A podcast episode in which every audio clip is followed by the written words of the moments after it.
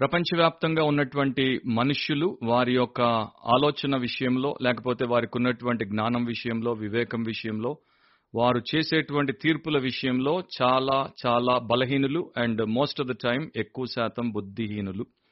ఇది దేవుడి వాక్యమైనటువంటి బైబిల్ గ్రంథంతో పాటు ప్రపంచ చరిత్ర కూడా, మానవ జాతి యొక్క చరిత్ర కూడా మరలా మరలా మనకు నిరూపించినటువంటి విషయం. Men are poor judges of others. ఇతరులను గురించి వారు విమర్శ చేసినప్పుడు వారు చేసేటువంటి తీర్పులు అవి చాలా చాలా బలహీనమైనవిగా అండ్ చాలా మట్టుకు నిజానికి దూరముగా ఉండేటువంటివిగా ఉంటాయి. అయినా కూడా మనిషి తీర్పు తీర్చే విషయంలో, విమర్శ చేసే విషయంలో ఆయన యొక్క లక్షణాన్ని మానుకోకుండా చేస్తూనే ఉంటాడు. విశ్వాసి అవిశ్వాసి అనేటువంటి భేదము లేకుండా దైవ ఆజ్ఞకు, లేకపోతే దేవుడి యందు భయము భక్తి కలిగి ఉండనటువంటి ప్రతి ఒక్కడు విమర్శ చేస్తూనే ఉంటాడు. వారిలో ఉన్నటువంటి ఆ పాప నైజము, లేకపోతే ప్రాచీన స్వభావం అండ్ వారికి ఉన్నటువంటి బుద్ధిహీనత, ఎందుకంటే చాలా మందికి దేవుడి వాక్యం ఎక్కువగా తెలియకపోవడం చేత వారి స్వంత బుద్ధిహీనతను బట్టే వారు తీర్పులు తీరుస్తారు, వారు ఒక అభిప్రాయాన్ని ఏర్పరచుకుంటారు, వారు ఇతరుల మీద విచారణ చేసి మరి ఆ యొక్క జడ్జిమెంట్లు పాస్ చేస్తారు. ఇలాంటి వారందరూ కూడా చాలా పెద్దగా దేవుడికి వ్యతిరేకంగా ఈ పనుల్లో ముందుకెళ్ళిపోతున్నారు అనేది ప్రపంచంలో మనకు చూపించబడుతున్నటువంటి రుజువు. ప్రిజుడిస్ అనేది అంటే పక్షపాతం, తెలుసుకోకుండా తీర్పు తీర్చడం అనేది ఒక పాపం అని దేవుడి వాక్యం చెప్తోంది. ఒక సమయంలో ఒక క్లాస్ టీచర్కి ఆమె క్లాస్లో ఉన్నటువంటి చాలా మంది విద్యార్థులను బట్టి విసిగిపోయినప్పుడు మధ్యాహ్నం ఆమె కాసేపు విరామం ఉన్నప్పుడు పడుకొని నిద్రపోతుంది ఆ డెస్క్ దగ్గరే. సో ఆ టైంలో ఆమెకు ఒక కల వచ్చింది. కల్లో ఆ యొక్క స్కూల్ యజమాని మాస్టర్ వస్తున్నారు అనే వర్తమానం ఆమెకు వచ్చి ఎవరో చెప్పారు. చెప్పినప్పుడు మాస్టర్ వస్తున్నారు కనుక క్లాస్ అంతటిని చక్కగా అమర్చి పెట్టండి, పిల్లలందరినీ వారి వారి స్థలాల్లో వారి వారి బెంచెస్లో కూర్చోబెట్టండి అని చెప్పిపోయేసరికి ఆమె హడావుడిగా లేచి అక్కడ ఉన్నటువంటి పిల్లలందరినీ సర్దడం, బెంచెస్లో వారి యొక్క వయస్సు, వారి యొక్క ఎత్తును బట్టి, వారి రంగును బట్టి ఆమె కూర్చోబెట్టడం మొదలుపెట్టింది. మొదట మాస్టర్ రాగానే ఆయన నిలబడి దగ్గర దగ్గరగా తెల్ల పిల్లలు అంటే వైట్ చిల్డ్రన్ ని కూర్చోబెట్టి, ఆ తర్వాత ఎల్లో కలర్ లో ఉన్న చిల్డ్రన్ ని కూర్చోబెట్టి, తర్వాత రెడ్ కలర్ లో ఉన్న చిల్డ్రన్ ని కూర్చోబెట్టి, తర్వాత బ్రౌన్ కలర్ లో ఉన్న చిల్డ్రన్ ని కూర్చోబెట్టి, ఆ చివర్లో బ్లాక్ కలర్ లో ఉన్నటువంటి పిల్లల్ని కూర్చోబెడుతోంది. సో అట్లా కూర్చోబెట్టి ఆమె వచ్చి చూసేసరికి అంతా బాగుంది, అందరూ వారి యొక్క మరి వయసు, ఎత్తు, రంగు ప్రకారమే కూర్చోబెట్టబడ్డారు అని చూసుకుంటున్నప్పుడు ఎందుకో ఆమెకి మనస్సు చివుక్కుమనిపించింది. ఎందుకంటే అందరికన్నా చివర వెనక బ్లాక్ అంటే నల్ల పిల్లల్ని కూర్చోబెట్టేసరికి సో ఇట్లా కాదులే మళ్ళొకసారి సర్దుదామని చెప్పి అందరినీ లేపి అందరినీ ముందుకు పిలుస్తున్న టైంలో ఇక అడుగుల శబ్దం, దబదబా అందరూ కలిసి మాస్టర్తో వస్తున్నటువంటి అడుగుల శబ్దం వినపడింది. ఆ టైంకి ఆమె చేద్దామనుకున్నది చేయలేకపోయింది. ఈలోపు వారు దగ్గరికి వచ్చేయడం, మాస్టర్ లోపలికి అకస్మాత్తుగా రావడం, ఆయన వచ్చేసరికి అయ్యో నేను పిల్లలందరినీ చక్కగా కూర్చోబెట్టి ఏర్పాటు చేయలేకపోయానే, నాకు ఇచ్చినటువంటి ఒకే ఒక పనిని నేను సరిగ్గా చేయలేకపోయానే అని బాధపడి సిగ్గుతో తల దించుకుంది. కానీ మాస్టర్ వచ్చి ఆయన మాట్లాడడం మొదలుపెట్టేసరికి మెల్లగా ఆమెను ఏమీ అనకుండా అక్కడున్న పిల్లల్ని ఉద్దేశించి మాట్లాడేసరికి ఆమె తలెత్తి చూసేసరికి ఆశ్చర్యపోయింది, దిగ్భ్రాంతికి గురైంది. ఎందుకంటే అక్కడ ఏ రంగు పిల్లవాడు లేడు, పిల్ల లేదు, అందరూ ఒకే రంగులో ఆయన యొక్క స్వరూపంలో, అంటే మాస్టర్ ఎట్లా ఉన్నాడో అలాగే పిల్లలందరూ ఒకే రంగులో అందరూ కూడా సమానంగా కనబడేసరికి ఆమెకు మెలకువ వచ్చేసింది. నా దీని వెనుక ఉన్నటువంటి ఆ యొక్క సత్యం ఏంటంటే దేవుడు తన పోలికలో తన స్వరూపం అందు నరుణ్ణి చేశాడు. దేవుడి దృష్టిలో అందరూ ఏకరీతిగా, అందరూ సమానంగా, అందరూ ప్రియముగానే ఉన్నారు. మనిషే ఈ భేదమును పెట్టుకొని, తేడా పెట్టి, తారతమ్యమును పెట్టి, ఆ యొక్క హెచ్చు తగ్గులను తీసుకుని వచ్చి అనవసరంగా వాడు ఇతరులను హీనపరుస్తాడు అండ్ వాడెంత హీనమైన వాడో బయట పెట్టుకుంటాడు. సో ఈ ప్రిజుడిస్ అనేది అంటే పక్షపాత బుద్ధి, పక్షపాత ధోరణి అనేది దేవుడు మెచ్చేటువంటి విషయం కాదు, మనిషికి మేలుకరమైనటువంటి విషయం అంతకన్నా కాదు. ఈ యొక్క లెజెండ్లో, ఈ యొక్క పురాణంలో మనం చూసినటువంటి ఆ యొక్క బలమైనటువంటి సత్యం, ట్రిమెండస్ ట్రూత్, మనందరికీ కూడా కనువిప్పు కలిగిస్తే ఇక నుండైనా మనం ఇతరులతో వ్యవహరించేటువంటి విషయాల్లో తగు జాగ్రత్త పడి విశ్వాసులకు అనుకూలంగా విశ్వాసులము అనిపించుకునే రీతిలో ఉంటామని నాకు అనిపిస్తుంది. మరొకసారి బిబ్లికలీ స్పీకింగ్ వాక్యానుసారంగా మాట్లాడితే అనే క్రిస్టియన్ పాడ్కాస్ట్ కి ప్రభు అయిన యేసుక్రీస్తు పేరట మీకు అందరికీ స్వాగతం. ఈ పాడ్కాస్ట్ ద్వారా సూర్యుని కింద మనిషి యొక్క జీవానికి భక్తికి కావలసినటువంటి ప్రతి అంశాన్ని దేవుడి వాక్యపు వెలుగులో వాక్యం యొక్క బోధను బట్టి మనం నేర్చుకుంటున్నాం. ఎందుకంటే మనము దేవుడికి ప్రియులముగా ఉండాలి, ప్రయోజనకారులముగా ఉండాలి, ఫలించాలి. అండ్ మన జీవితం ప్రభు కృపచేత సార్థకం అవ్వాలంటే అదొక్కటే ఒకటి మనకు ఇవ్వబడినటువంటి సాధనం. వాక్యము చేత మనకు వివేకము, వివేకమును బట్టి విశ్వాసము, విధేయత ఉంటేనే మనము నిజమైనటువంటి విశ్వాసులమని అనిపించుకుంటాం. అప్పుడు యేసుక్రీస్తు యొక్క పోలికలోనికి మనము ఎదుగగలం. సో ఈరోజు మన ఎపిసోడ్లో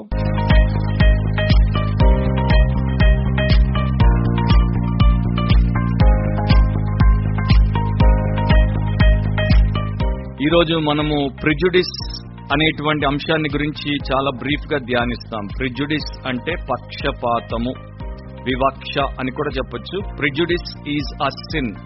పక్షపాతము పాపము, అది పచ్చి పాపం, మామూలు పాపం కూడా కాదు. నా ప్రిజుడిస్ లో రెండు విషయాలు నేను మీతో పంచుకుంటాను. ఒకటి, ప్రిజుడిస్ ఈజ్ స్టూపిడ్, అంటే పక్షపాతము అనేది ఒక మూర్ఖమైనటువంటి అవివేకమైనటువంటి పాపం. లూకా సువార్త పద్దెనిమిదో అధ్యాయం పదకొండవ వచనంలో యేసుక్రీస్తు ప్రభు దేవాలయానికి వచ్చినటువంటి ఇద్దరి గురించి ప్రస్తావించినప్పుడు, ఒక సుంకరి, ఒక పరిసయుడు, వారిద్దరి గురించి ఆయన ఒక పాఠాన్ని నేర్పుతున్నప్పుడు పదకొండవ వచనంలో పరిసయుడు ఏం చేశాడో చెప్పాడు. పరిసయుడు నిలువబడి, దేవా, నేను చోరులను, అన్యాయస్తులను, వ్యభిచారులనైన ఇతర మనుష్యుల వలెనైనను ఈ సుంకరి వలెనైనను ఉండనందుకు నీకు కృతజ్ఞతాస్తుతులు చెల్లించుచున్నాను అని ప్రార్థన చేస్తున్నాడు. ఎవరికట్లా ప్రార్థన చేస్తున్నాడు? దేవుడికి ప్రార్థన చేస్తున్నట్టు కనబడుతున్నాడు, కానీ తనకు తానే భుజం తట్టుకొని శబాష్ బేష్ అని చెప్పుకుంటున్నాడు.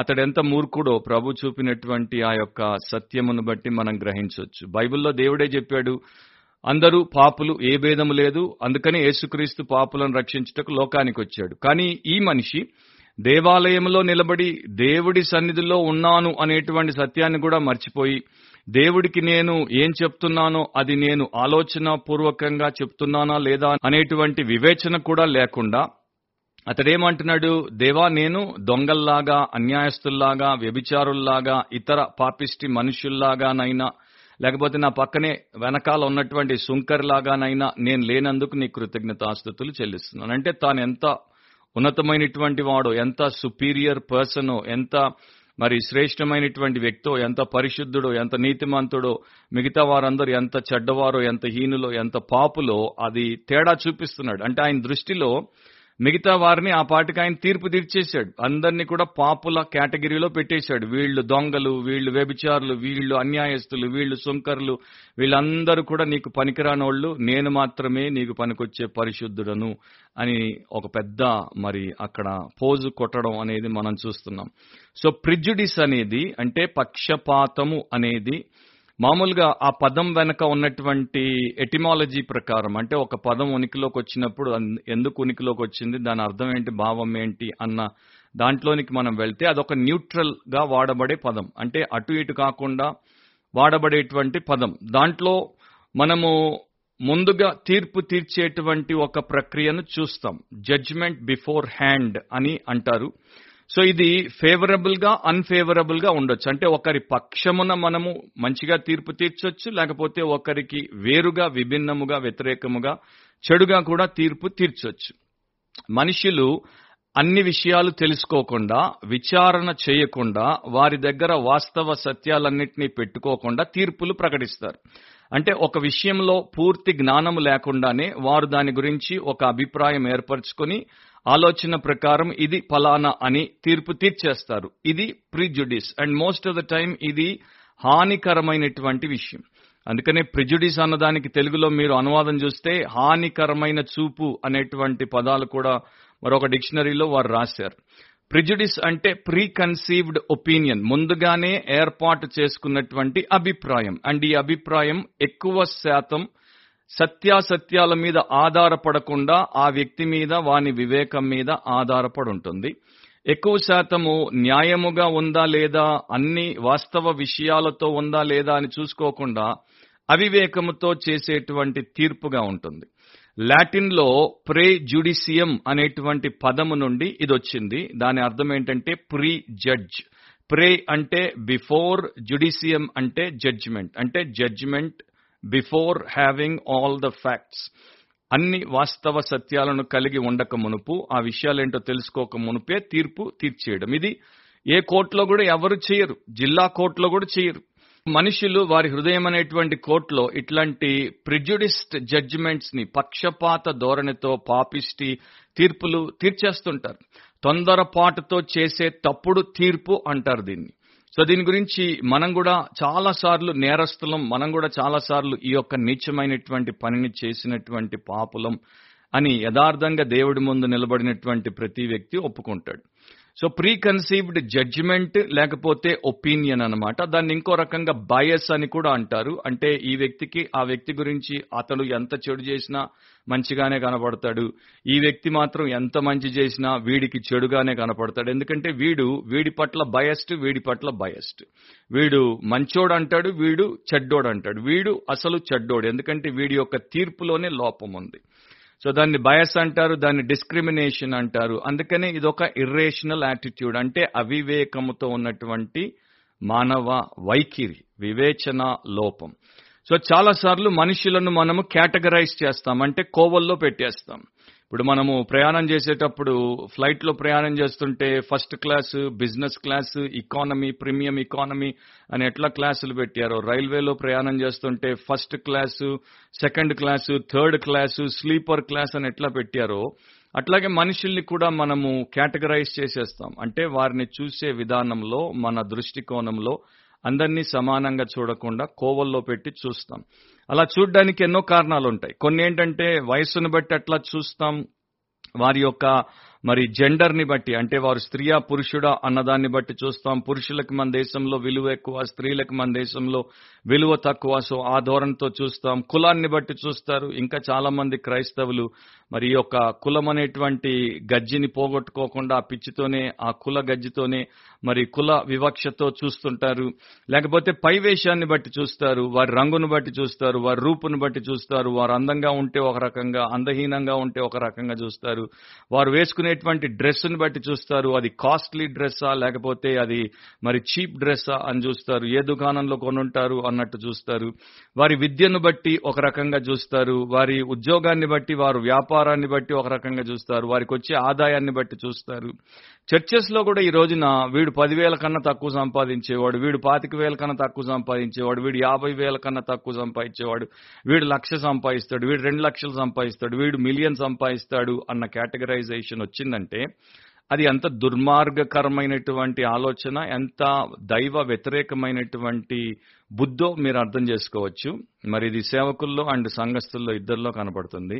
సోషల్ క్లాస్ని బట్టి, ఎంత పెద్ద ఇంట్లో ఉన్నారు, అద్దెంట్లో ఉన్నారా, సొంత ఇంట్లో ఉన్నారా, ఏ కారు నడుపుతున్నారు, చిన్న మారుతి ఎయిట్ హండ్రెడా లేకపోతే ఎస్యూవీయా, ఇట్లాంటి చెత్త ఆలోచనలతో మనుషుల వంక చూసేటువంటి చెత్త మనుషులు బయట సమాజంలోనే కాదు, చర్చెస్లో చాలా మంది ఉన్నారు. అండ్ ఇక వారి ఇంటెలిజెన్స్, వారికి ఎంత తెలివి ఉంది దాన్ని బట్టి, లేకపోతే వారికి డిజబిలిటీ ఉంటే, ఒకవేళ వారికి ఏదన్నా వికలాంగ లక్షణం ఉంటే, వైకల్యం ఉంటే దాన్ని బట్టి తక్కువ చూస్తారు, వారి అలవాట్లను బట్టి తక్కువ చూస్తారు. కొంతమంది పాపం స్పూన్ అండ్ ఫోక్తోనే తింటారు, ఎక్కడైనా స్పూన్ అండ్ ఫోకే, హోటల్లో తినడమే కాదు ఇంట్లో కూడా స్పూన్ అండ్ ఫోకే.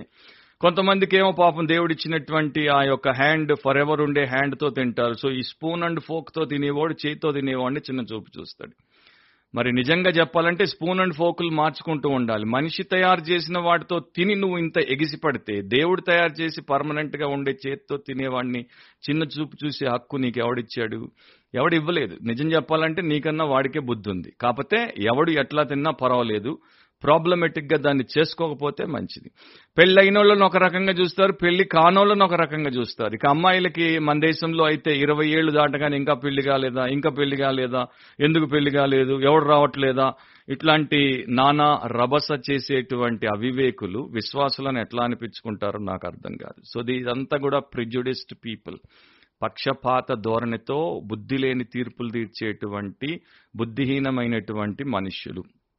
బైబిల్ ప్రకారము స్టూపిడిటీ అని దేవుడు చెప్తున్నాడు. అండ్ మామూలు స్టూపిడిటీ కూడా కాదు, stupidity of the highest kind, పక్షపాత ధోరణితో తీర్పు తీర్చేటువంటి వారు, అందరిలోకెల్లా తారస్థాయిలో ఉన్నటువంటి బుద్ధిహీనులు, పరమ మూర్ఖులు.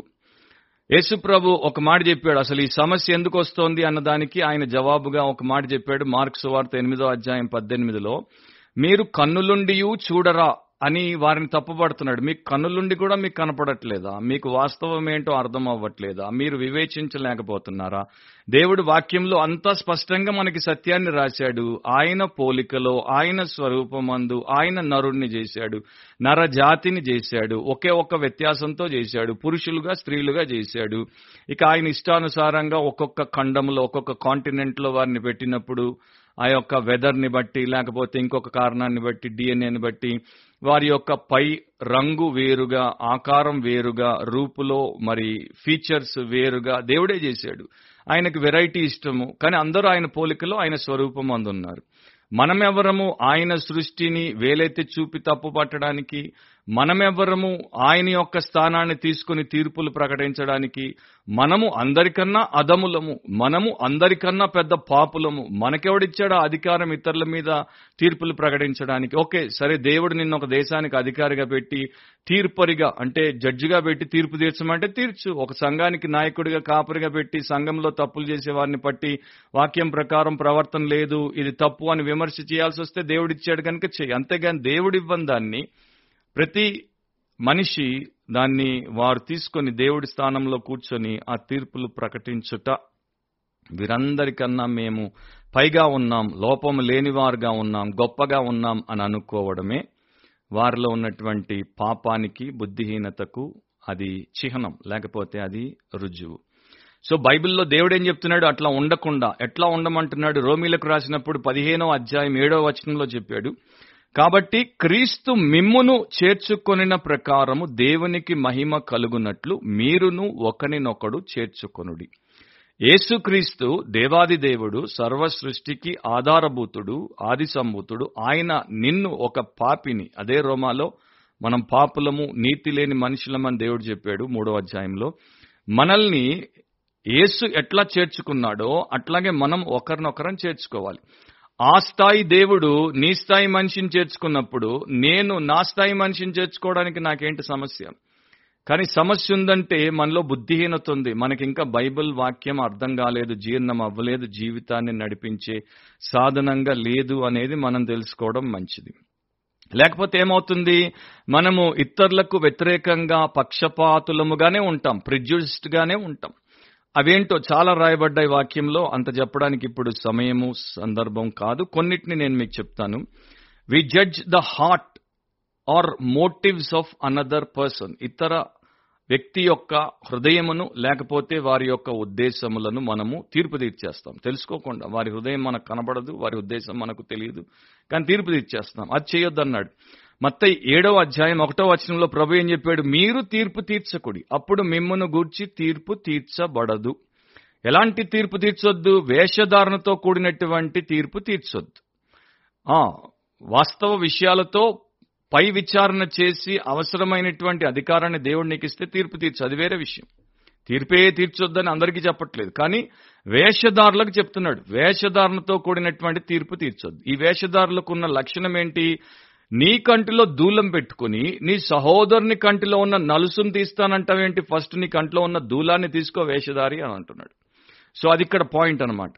సో మనం ఏం చేయాలి? మన కంట్లో ఉన్న దూలాలు చూడాలి, ఎదుటివాడి కంట్లో ఉన్న నలుసును చూడడం కాదు. సో మనం ఎట్లా ఉండాలి అంటే కీర్తనాకారుడు రాశాడు చూడండి, కీర్తన నూట ముప్పై తొమ్మిది ఇరవై మూడు ఇరవై నాలుగు వచనాల్లో ఆయన ప్రార్థన చేస్తున్నాడు, దేవా నన్ను పరిశోధించి నా హృదయమును తెలుసుకొనుము, నన్ను పరీక్షించి నా ఆలోచనలను తెలుసుకొనుము, నీకు ఆయాసకరమైన మార్గము నాయందున్నదేమో చూడుము, నిత్య మార్గమున నన్ను నడిపింపు. ఇది మన ప్రార్థన అయితే ఎంత బేషుగా మనం బాగుపడతాం, ఎంత చక్కగా మన జీవితపు నాణ్యత పెరుగుతుంది. వారిని వీరిని చూసి నిందించి, వారిని వీరిని చూసి నిలువెత్తు తీర్పులు ప్రకటించే కన్నా మనల్ని చూసుకుంటే ఎంత బాగుంటుందో. దేవుడి దగ్గర నా హృదయాన్ని పరిశోధించు, నన్ను పరీక్షించు, నా ఆలోచనలు తెలుసుకో, నీకు ఆయాసకరమైన మార్గం నా ఎందుందేమో చూడు, దాన్ని తొలగించుకోవడానికి సహాయం చేయి, నిత్య మార్గాన్ని నడిపించమనంటే ఎంత బాగుంటుంది. రెండవది పై విషయాన్ని చూసి పై విషయాలను చూసి మనం తీర్పు తీర్చేస్తాం.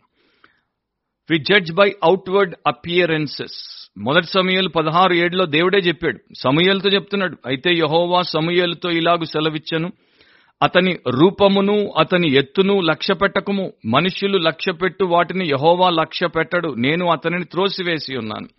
మనుష్యులు పై రూపమును లక్ష్య పెట్టుదురు గాని యెహోవా హృదయమును లక్ష్య పెట్టును. అంటే ఇక్కడ సమూయేలు ప్రవక్త కూడా పొరపాటు చేశాడు. ఆయన కూడా ఆ వేశ్యం ఆ పై విషయాలను చూసి ఇతడిని యెహోవా ఎంచుకున్నాడేమో అనుకోబోతున్నప్పుడు దేవుడు చెప్పాడు, ఇతడిని నేను తృణీకరించాను. సో మనం పై వేషాన్ని బట్టి చూడొద్దు.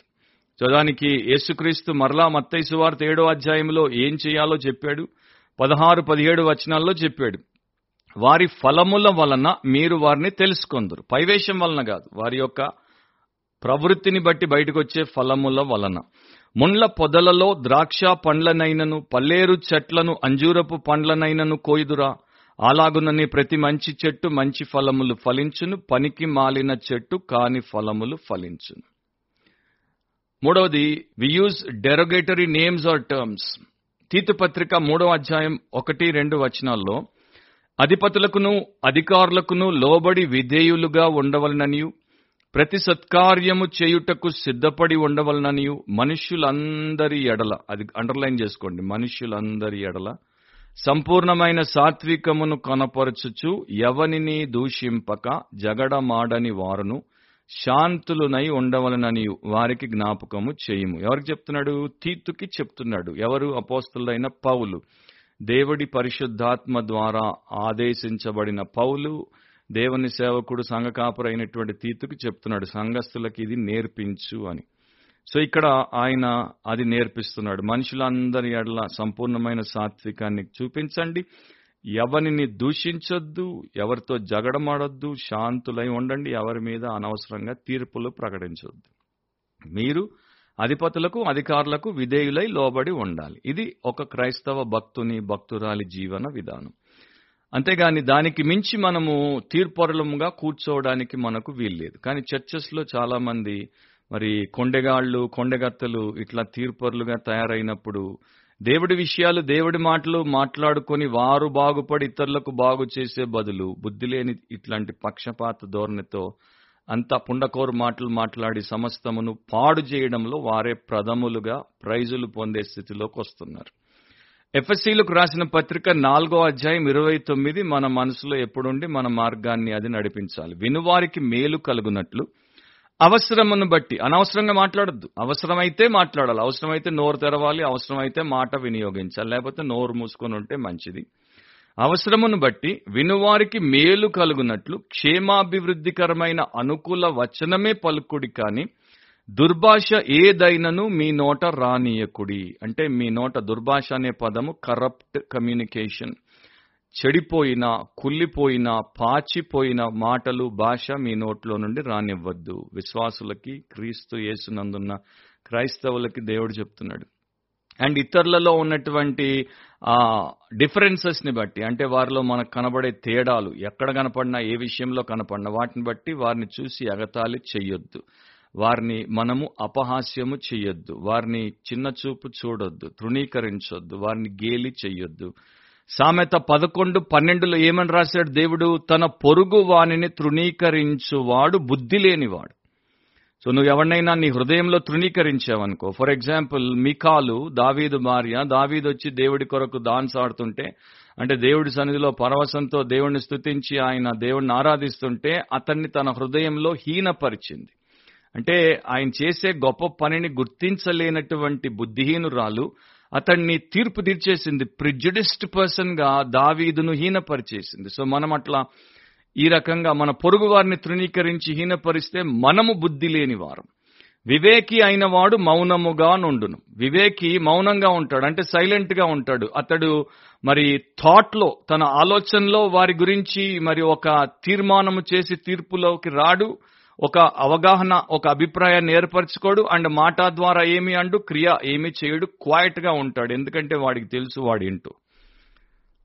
సో మన హృదయాన్ని మనం పరీక్షించుకోవడం, మన తలంపులను పరీక్షించుకోవడం, మన ఉద్దేశాలు పరీక్షించుకోవడం, మన మనసును పరీక్షించుకోవడం, మన జీవితం దేవుడి ఎదుట ఎట్లా ఉందో చూసుకోవడం మనకి జీవితం బతుకుంటే డెబ్బై ఏళ్ళు, అధిక బలం ఉంటే ఎనభై ఏళ్ళు, మనల్ని మనం దిద్దుబాటు చేసుకోవడానికి సరిపోదు. ఇక మనం ఎందుకు మనల్ని వదిలేసి వీరిని వారిని పట్టుకుని తీర్పు తీర్చేటువంటి బుద్ధిహీనంగా మారిపోతున్నాం? అది మారాలి. రెండవది ఏంటి? Prejudice is a sin. ఈ పక్షపాతము అనేది పాపం. యాకోబు రెండు తొమ్మిదిలో వాక్యం ఏం చెప్తోంది? మీరు పక్షపాతము గలవారైతే ధర్మశాస్త్రం వలన అపరాధులని తీర్చబడి పాపము చేయువారగుదురు. ఆ దేవుడి మాట. సో మీరు పక్షపాతము, ప్రిజుడిస్ కానీ, ఫేవరెటిజం కానీ, బయస్ కానీ, డిస్క్రిమినేషన్ కానీ చూపితే దేవుడి వాక్యానికి వ్యతిరేకంగా మీరు పాపము చేసిన వారవుతారు. నా కొన్నింటిని నేను మీకు చూపిస్తాను, ఎట్లా మనకు వాక్యంలో దేవుడు దీని గురించి నేర్పిస్తున్నాడు, ఎవరెవరి ఏ ఏ విషయాల పట్ల పక్షపాతం లేకపోతే ప్రిజుడిస్ని ఇతరులు ప్రాక్టీస్ చేశారో కూడా నమోదు చేశాడు, రికార్డ్ చేశాడు, అది చూపిస్తాను. First, prejudice against Jesus. యేసుకు వ్యతిరేకంగా పక్షపాతం. యోహాను పన్నెండు ముప్పై ఏడులో యేసు ఈ మాటలు చెప్పి వెళ్లి వారికి కనబడకుండా దాగి ఉండెను. ఆయన వారి ఎదుట ఇన్ని సూచక క్రియలు చేసినను వారాయని యందు విశ్వాసం ఉంచరైరి. సో పరిసయ్యులు, యేసుకు వ్యతిరేకులుగా ఉన్నటువంటి ఆ ప్రజల గురించి రాయబడినటువంటి మాటలు ఇవి. ఆయన వారి ముందు ఇన్ని సూచక క్రియలు చేసినా కూడా వారు ఆయన యందు విశ్వాసం ఉంచట్లేదు. ఎందుకంటే వారికి ఆయన మీద ఆల్రెడీ ఒక తప్పుడు ఆలోచన ఏర్పడిపోయింది. ఆయన్ని తప్పుగా వారు తీర్పు తీర్చేశారు. తొందరపాటుతో ఆయన గురించి సమస్తం తెలుసుకోకుండా కొన్ని తెలిసిన వాస్తవాలు ఉన్నా కూడా వాటిని పక్కకి నెట్టేసి తప్పుడు తీర్మానంలోకి వచ్చేశారు. అది మనకి యోహాన్లోనే కనబడుతుంది. యోహాను తొమ్మిది ఇరవై తొమ్మిదిలో ఏమని రాయబడింది? దేవుడు మోషేతో మాట్లాడినని ఎరుగుదుము, కానీ వీడెక్కడి నుండి వచ్చానో ఎరుగుమని చెప్పి వానిని దూషించిరి. మోషే అయితే మాకు తెలుసు, యేసు ఎవడో మాకు తెలియదు.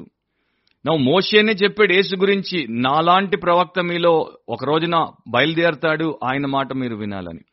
మోషేకి తెలుసు యేసు ఆయనకి యజమాని అని, యేసు ఆయన యొక్క సృష్టికర్త అని. అండ్ మోషే చెప్పిన తర్వాత కూడా మోషే మాకు తెలుసు కానీ ఈయన ఎవడో మాకు తెలియదు అంటున్నారు.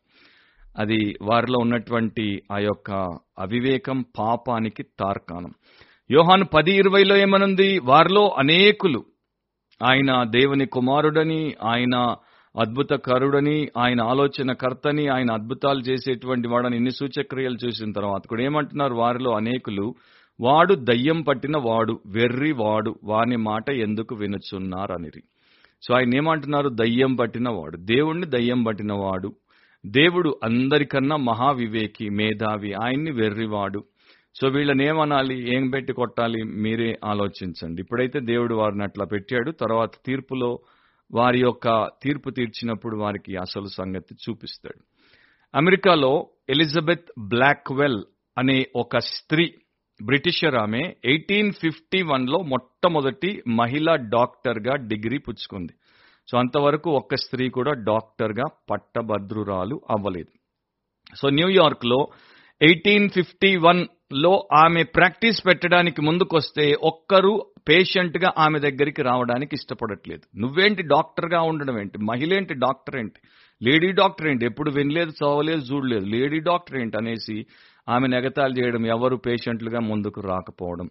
ఆమె నేను క్లినిక్ పెట్టుకుంటాను, నాకు ఒక గది ఇవ్వండి అని అంటే ఏ ఇంటి వాడు ఇవ్వకపోవడం. లేడీ డాక్టర్ మేము ఎప్పుడు వినలేదు, ఆమెకేంటి ఇచ్చేది గది అని చెప్పి ఇవ్వలేదు. ఎతికి ఎతికి ఎతికి దాదాపు రెండేళ్ళు అయిపోయింది. అప్పుడు చివర ఒక lady owner, house owner Elizabeth ఆమె దగ్గరికి వెళ్ళి నాకు ఒక నాలుగు గదులు అవసరం అండి, అద్దెకిస్తారా అంటే తీసుకో అమ్మా అని ఇచ్చేసింది. నువ్వు ఏం చేస్తావు, నువ్వు దాంట్లో ఏం పెడతావు, నువ్వు ఎవరవు అని ఏం అడగల.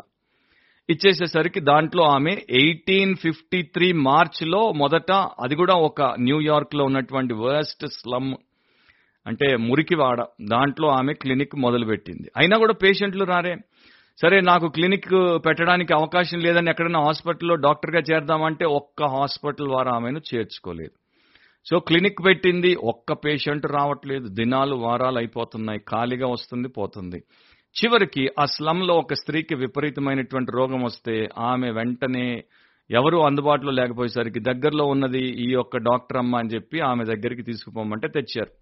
ఆమెకి చక్కగా, ఆమె ఫస్ట్ పేషెంట్ కనుక, చక్కగా ఎలిజబెత్ బ్లాక్వెల్ ఆమెకు వైద్యం చేసింది, ఆమెకు పూర్తి నయం అయిపోయింది.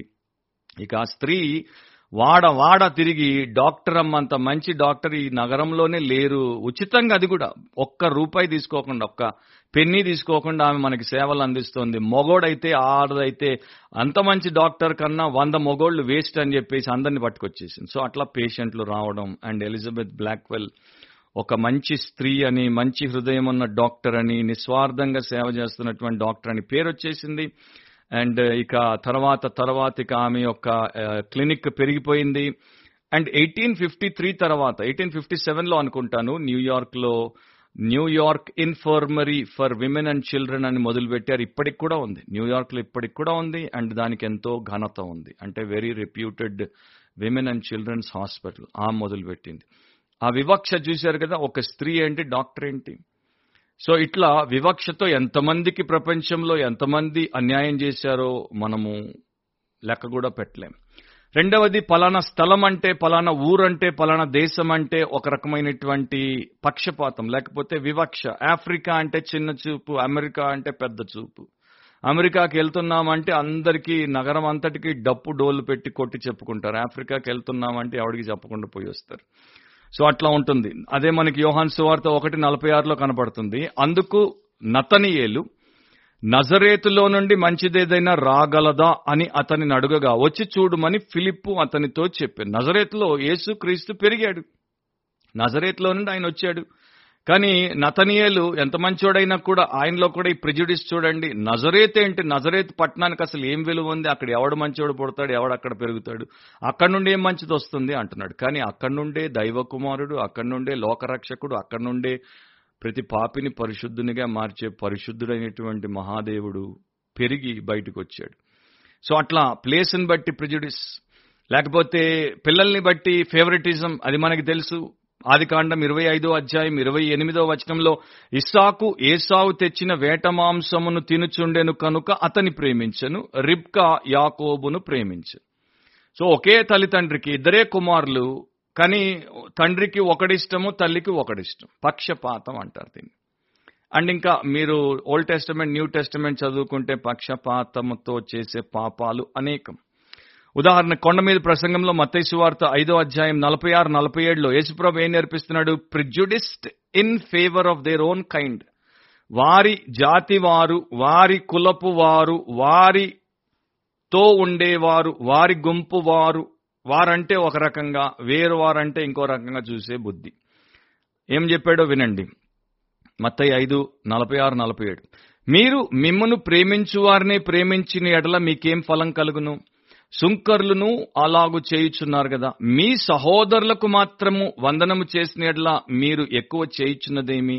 అన్య జనులను అలాగు చేయుచున్నారు కదా. చర్చెస్ లో కూడా ఇది ఉంటుంది. ఇది బయట గురించి చెప్తున్నాడు ఆయన, బట్ చర్చెస్ లో కూడా ఇది ఉంది. చర్చెస్ లో కూడా మనం ఏం చేస్తాం, మనల్ని ప్రేమించే వారినే ప్రేమిస్తాం. వాళ్ళు మనకి పెట్టారు, మనం వాళ్ళకి పెడతాం.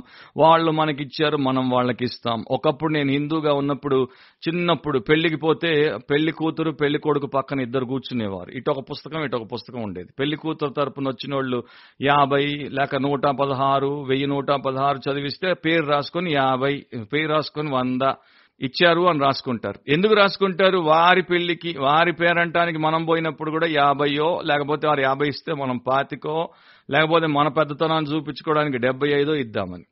నా ఇప్పుడు క్రిస్టియన్స్ బుక్ పెట్టి రాసుకుంటున్నారో లేదో నాకు తెలియదు, కానీ క్రిస్టియన్స్ కూడా అదే పాటిస్తున్నారు. నాకు వాళ్ళు ఇచ్చారు, నేను ఇస్తా. నాకు వాళ్ళు పెట్టారు, నేను పెడతా. పెట్టనోడికి నేనేం పెట్టా. ఇది క్రిస్టియన్ లక్షణం కాదు. సుంకర్లు కూడా అట్లాగే చేస్తున్నారు అన్నాడు.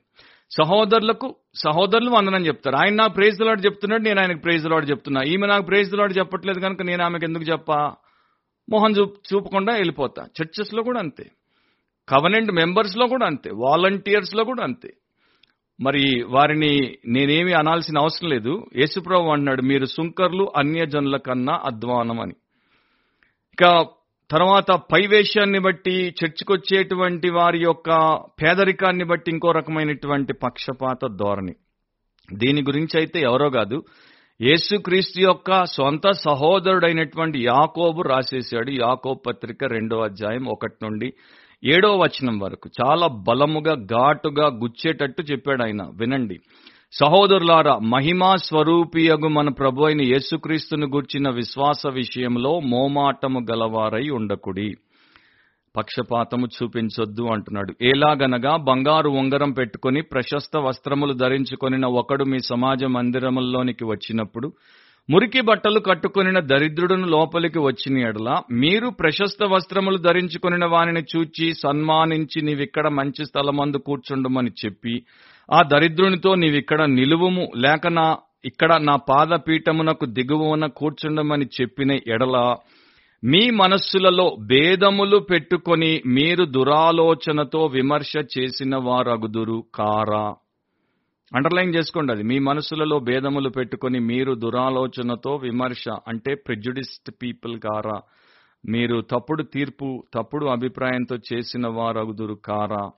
నా ప్రియ సహోదరులారా, ఆలకించుడి. ఈ లోక విషయంలో దరిద్రులైన వారిని విశ్వాసమందు భాగ్యవంతులుగాను తన్ను ప్రేమించు వారికి తాను వాగ్దానము చేసిన రాజ్యమునకు వారసులుగాను ఉండుటకు దేవుడు ఏర్పరచుకొనలేదా? బహుశా ఆ చింపిరి గుడ్డలతో ఆ చందరవందరగా ఉన్నటువంటి జుట్టుతో వచ్చినటువంటి ఆ దరిద్రుడే విశ్వాసములో భాగ్యవంతుడేమో, వాడే దేవుణ్ణి ప్రేమించి దేవుడి చేత ప్రేమించబడుతూ ఆయన రాజ్యానికి వారసుడిగా ఉన్నాడేమో, వాడినేమో మనం కాళ్ళ దగ్గర నిలబడు లేకపోతే కింద కూర్చోమని చెప్తున్నాం. ఈ ధనికుడు దేవుడి విషయంలో పచ్చి దుర్మార్గుడేమో, వీడికి జస్ట్ చర్చికి రావడం పోవడం ఒక అలవాటేమో, వీడు పైన పటారం లోన లొటారమేమో, వీడు మేడి పండు చూడ మెరియుచుండ పొట్ట విప్పి చూడ పురుగులుండనేమో, అలాంటి వాడికేమో మనం సన్మానించి వాడికి కుర్చీ వేసి కూర్చోబెడుతున్నాం. మరి తప్పు ఎవరు చేస్తున్నారు? తప్పు మనం చేస్తున్నాం. అట్లాంటి తప్పు అట్లాంటి పాపం చేయొద్దని దేవుడు చెప్తున్నాడు. ప్రతి ధనికుడు చెడ్డవాడు అని దేవుడు చెప్పట్లేదు, నేను చెప్పట్లేదు. ప్రతి దరిద్రుడు విశ్వాసంలో గొప్ప వ్యక్తి అని నేను చెప్పట్లేదు, దేవుడు చెప్పట్లేదు. కానీ అట్లాంటివి అయ్యే అవకాశం ఉంది గనుక ఇట్లాంటి తప్పుడు తీర్పులు తీర్చొద్దని మాత్రం దేవుడు చెప్తున్నాడు, నేను చెప్తున్నాను.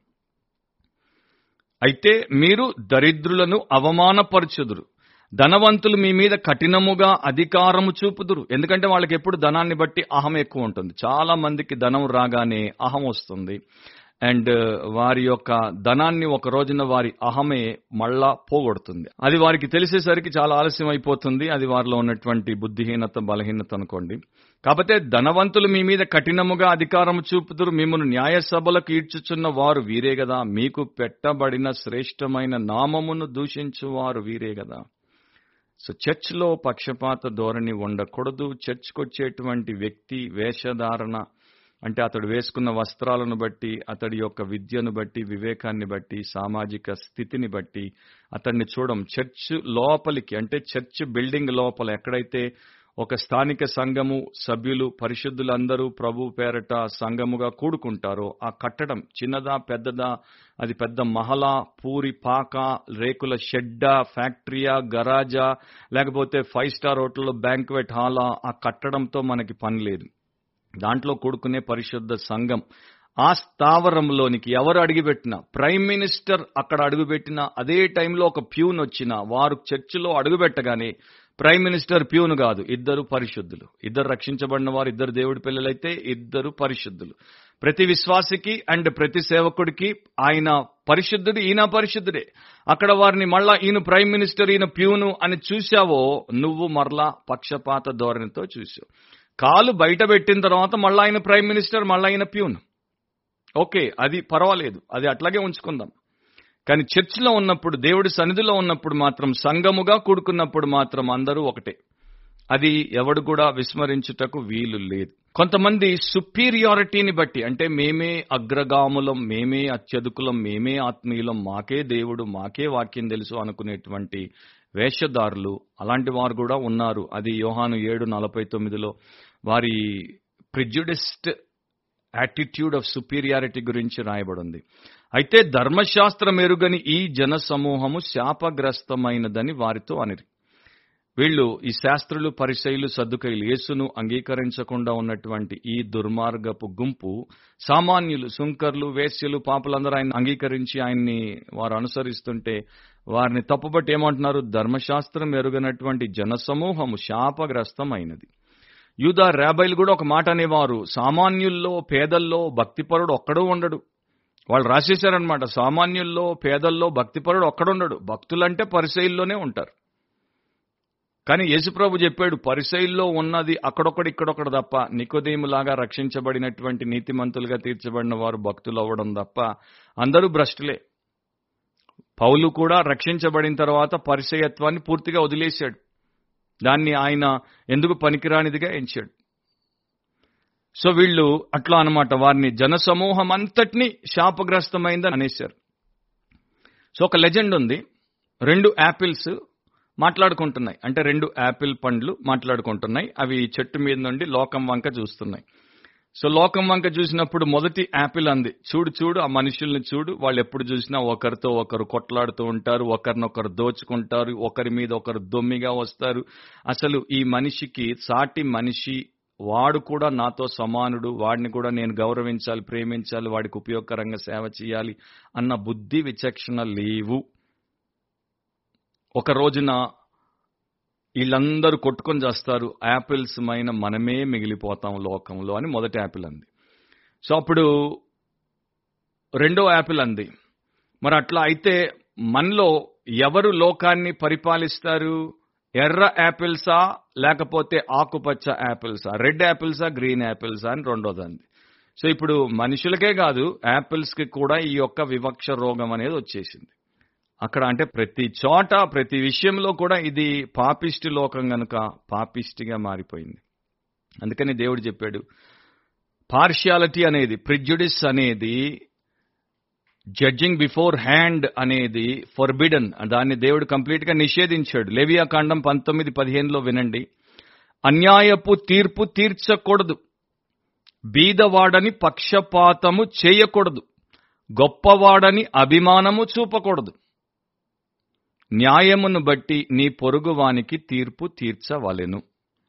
సో వాక్యమును బట్టి, దేవుడిచ్చినటువంటి దైవ జ్ఞానమును బట్టి ఏ వ్యక్తి ఒప్పు చేస్తే ఒప్పనాలి, తప్పు చేస్తే తప్పనాలి. ఆ వ్యక్తి యొక్క బ్యాక్గ్రౌండ్తో, సోషల్ స్టేటస్తో, అతని యొక్క ఐశ్వర్యము లేక పేదరికంతో పని లేదు. దేవుడు చెప్పినటువంటి మాట, అన్యాయపు తీర్పు తీర్చొద్దు, న్యాయమును బట్టి పొరుగువానికి తీర్పు తీర్చాలి. అంటే ఆ పొరుగువాడు బీదవాడైతే పక్షపాతం చూపొద్దు, గొప్పవాడైతే అభిమానం చూపొద్దు. సో ఇది క్రైస్తవ సేవకులు, క్రైస్తవ విశ్వాసులు పాటించాల్సినటువంటి దైవ ఆజ్ఞ. ఎందుకంటే God is not prejudiced, God is never partial. దేవుడికి పక్షపాతం అనేది నిత్యత్వంలో ఎన్నడూ లేదు, ఆయనకు అసలు అది తెలియదు. అపోస్తల కార్యములు పది ముప్పై నాలుగులో దేవుడు పక్షపాతి కాడని నిజముగా గ్రహించి ఉన్నాను అని రాయబడింది. రోమీలకు రాసినప్పుడు రెండు పదకొండులో దేవునికి పక్షపాతము లేదు, అందుకని ఆయన అందరినీ సమానంగా ప్రేమిస్తాడు, అందరినీ ఒకే రకంగా ఆయన చేరదీయడానికి సిద్ధపడతాడు. సో ఒక భక్తుడు రాశాడు, రోమా పత్రికలో రెండు సార్లు మాత్రమే నో డిఫరెన్స్ అనేటువంటి పదాలు వాడబడ్డాయి ఇంగ్లీష్ బైబిల్ ప్రకారం. నో డిఫరెన్స్ తెలుగులో ఏ భేదమును లేదు. సో దేవుడి విషయంలో, దేవుడు లోకం వైపు చూసినప్పుడు, వ్యక్తుల వైపు చూసినప్పుడు ఈ రెండింటిలో ఏ భేదము లేదు. ఏంటా రెండు అని చెప్పి నేను ముగిస్తాను. మొదటిది రోమా మూడు ఇరవై రెండు ఇరవై మూడులో అది యేసుక్రీస్తునందలి విశ్వాస మూలమైనదై నమ్ము వారందరికీ కలుగు దేవుని నీతి అయి ఉన్నది. సో నమ్మేవారు ఎవరైనా సరే, ఏ జాతివాడైనా, ఏ స్థాయివాడైనా, ధనికుడా దరిద్రుడా, విద్యావంతుడా విద్యాహీనుడా అనే భేదము లేకుండా, ఏ భేదమును లేదు, అందరూ పాపం చేసి దేవుడు అనుగ్రహించి మహిమను పొందలేకపోతున్నారు కనుక ఎవరైనా నమ్మితే, యేసుక్రీస్తునందలి విశ్వాసమును బట్టి ఎవరైనా దేవుడి యందు విశ్వాసం ఉంచితే వారికి అది దేవుడి యొక్క నీతిగా ఆపాదించబడుతుంది. సో ప్రతి పాపి రక్షించబడుటకు దేవుడు ఏ భేదమును పెట్టలేదు. రెండవదేంటి, రోమీలకు రాసినప్పుడు పదో అధ్యాయం పన్నెండు పదమూడులో రాయబడినటువంటి నో డిఫరెన్స్, యూదుడని గ్రీసు దేశస్థుడని భేదము లేదు, ఒక్క ప్రభువే అందరికీ ప్రభువై. అంటే యూదులకు, గ్రీసు దేశస్థులకు, భారతీయులకు, పాకిస్తానీయులకు, ఆఫ్రికన్లకు, అమెరికన్లకి ఒక ప్రభువే అందరికీ ప్రభువై ఉండి తనకు ప్రార్థన చేయు వారందరి ఎడల కృప చూపుటకు ఐశ్వర్యవంతుడై ఉన్నాడు. ఎందుకనగా ప్రభు నామమును బట్టి ప్రార్థన చేయువాడెవడో చేయువాడెవడో ఎవడైనా సరే భేదం లేకుండా ఎవడు చేసినా వాడు రక్షించబడతాడు. సో దేవుడే ఏ భేదము లేదు, ఏ భేదము లేదు, పాపి రక్షించబట్టకే భేదం లేదు. వాడు ప్రభు నామమును ప్రార్థన చేస్తే వాడు ప్రభు యొక్క రక్షణ అనుభవంలోనికి రావడమే కాదు, ప్రభు యొక్క ఐశ్వర్యం చొప్పున దీవించబడ్డానికి కూడా ఏ భేదం లేదని ఆయన చెప్పినప్పుడు నువ్వెవడివి భేదాలు పెట్టడానికి, నేనెవడిని భేదాలు పెట్టడానికి. భేదభావముతో భిన్నాభిప్రాయాలు కల్పించి కుటుంబాలను, సంఘాలను, సమాజాన్ని, దేశాలను, వ్యవస్థలను నాశనం చేసిన వారు గతంలో ఎంతో మంది ఉన్నారు, ప్రస్తుతము ఉన్నారు. అయినా మనకి బుద్ధి రావట్లేదు కనుక. ప్రియా సహోదరి సహోదరులారా, ఈ మాటతో ఇప్పటికైనా బుద్ధి వస్తుందని నేను అనుకుంటున్నాను. సామెత ముప్పై పదమూడులో కన్నులు నెత్తికి వచ్చిన వారి తరము కలదు, వారి కనురెప్పలు ఎంత పైకెత్తబడి ఉన్నవి. సో ఈ టైప్ ప్రజలకు ఎప్పుడు బుద్ధి రాదు. వీళ్ళు బుద్ధిహీనులుగా, భక్తిహీనులుగా, బలహీనులుగానే ఒక రోజున భ్రష్టత్వంతో దేవుడి తీర్పులో కొట్టుకుపోతారు. అట్లా మీరు ఉండాలంటే అది మీ ఇష్టం. కన్నులు నెత్తికెక్కిన వారి తరం ఉంది. ఈ రోజున చాలా మంది, ఓ నీకు కన్నులు నెత్తికెక్కాయి అందుకే నీకు సరిగ్గా కనపడట్లేదు. కన్నులు ముఖంలో ఇక్కడ ఉండాలి, ఈ లెవెల్లో చూడాలి. అవి నెత్తికే కట్టు చూస్తుంటే ఇక ఏం కరెక్ట్గా చూస్తాయి చెప్పండి, ఏం కనపడుతుంది వాడికి లోకం. సో అట్లాంటి వారుగానే ఎక్కువ మంది ఉన్నారు బయట సమాజంలో అండ్ క్రైస్తవ సంఘంలో. So the problem of prejudice is ultimately the sin of superiority. నేను పైవాడను, నేను ఉన్నతుడను, నేను అందరికన్నా శ్రేష్ఠుడను, నేను గొప్పవాడను, నేను సుపీరియర్ అనుకునేటువంటిదే ప్రిజుడిస్ అన్నదానికి మూలమైనటువంటి పాపహేతువు. సో సొల్యూషన్ ఏంటి ప్రిజుడిస్ కి? Is undeniably living with Christ like humility. అంటే అసలు ఇక మారు మాట లేకుండా క్రీస్తును పోలినటువంటి వినయంతో బ్రతుకుతే ఈ యొక్క పక్షపాతం అనే పాపానికి విరుగుడు. ప్రిజుడిస్ అనే సిన్ కి యాంటీడోట్ ఏంటి? Christ like humility. నేను క్రీస్తులాగా తగ్గించుకుంటాను, క్రీస్తులాగా వినయ మనస్కుడును అయి ఉంటాను, క్రీస్తులాగా దేవుణ్ణి గణపరుస్తాను, అందరినీ ప్రేమిస్తాను, అందరికీ పరిచర్య చేస్తాను. అలాంటి కృప వాక్యం వింటున్నటువంటి మనందరం కూడా ఈ పాపం విషయంలో పశ్చాత్తాపడి ప్రభు పాదాలు పట్టుకుని క్షమించబడి ఆయన రక్తంలో కడుగబడి శుద్ధి చేయబడి ఆయన ఆత్మచేత ఇప్పుడైన ఈ వాక్యంతో మనం ప్రేరేపించబడితే మనందరికీ కలుగునుగాక. మరొకసారి దేవుడి సమయంలో బిబ్లికలీ స్పీకింగ్ వాక్యానుసారంగా మాట్లాడితే అనే క్రిస్టియన్ పాడ్కాస్ట్ లో మనం కలుసుకునేంత వరకు మర్చిపోకండి, మన జీవితంలో చాలా లోటుపాట్లున్నాయి, వాటన్నిటిని సవరించుకోవాల్సినటువంటి సమయం ఇది. ఇతరులను మనం తీర్పు తీర్చాల్సిన అవసరం లేదు, దేవుడా పనిచేస్తాడు. మనం మనల్ని విమర్శించుకోవడానికి, స్వీయ పరీక్ష చేసుకోవడానికి దేవుడి సహాయంతో వాక్యమును బట్టి మేలు పొందడానికి ప్రయత్నం చేద్దాం. అట్లా మనం బాగుపడుతుంటే, మెరుగుపడుతుంటే ఇతరులకు మేలు చేసిన వారం అవుతాం. సో గుర్తుపెట్టుకోండి, వాక్యానుసారంగా ఆలోచించండి, వాక్యానుసారంగా కోరుకోండి, వాక్యానుసారంగా మాట్లాడండి, వాక్యానుసారంగా ప్రవర్తించండి, వాక్యానుసారంగా జీవించండి. అదే మనకు ఇప్పుడు అండ్ నిత్యత్వంలో గొప్ప దీవెన కలిగించే ఏకైక విషయం. ఆమేన్. దేవుడు మిమ్మల్ని అందరినీ దీవించును గాక. God bless you all.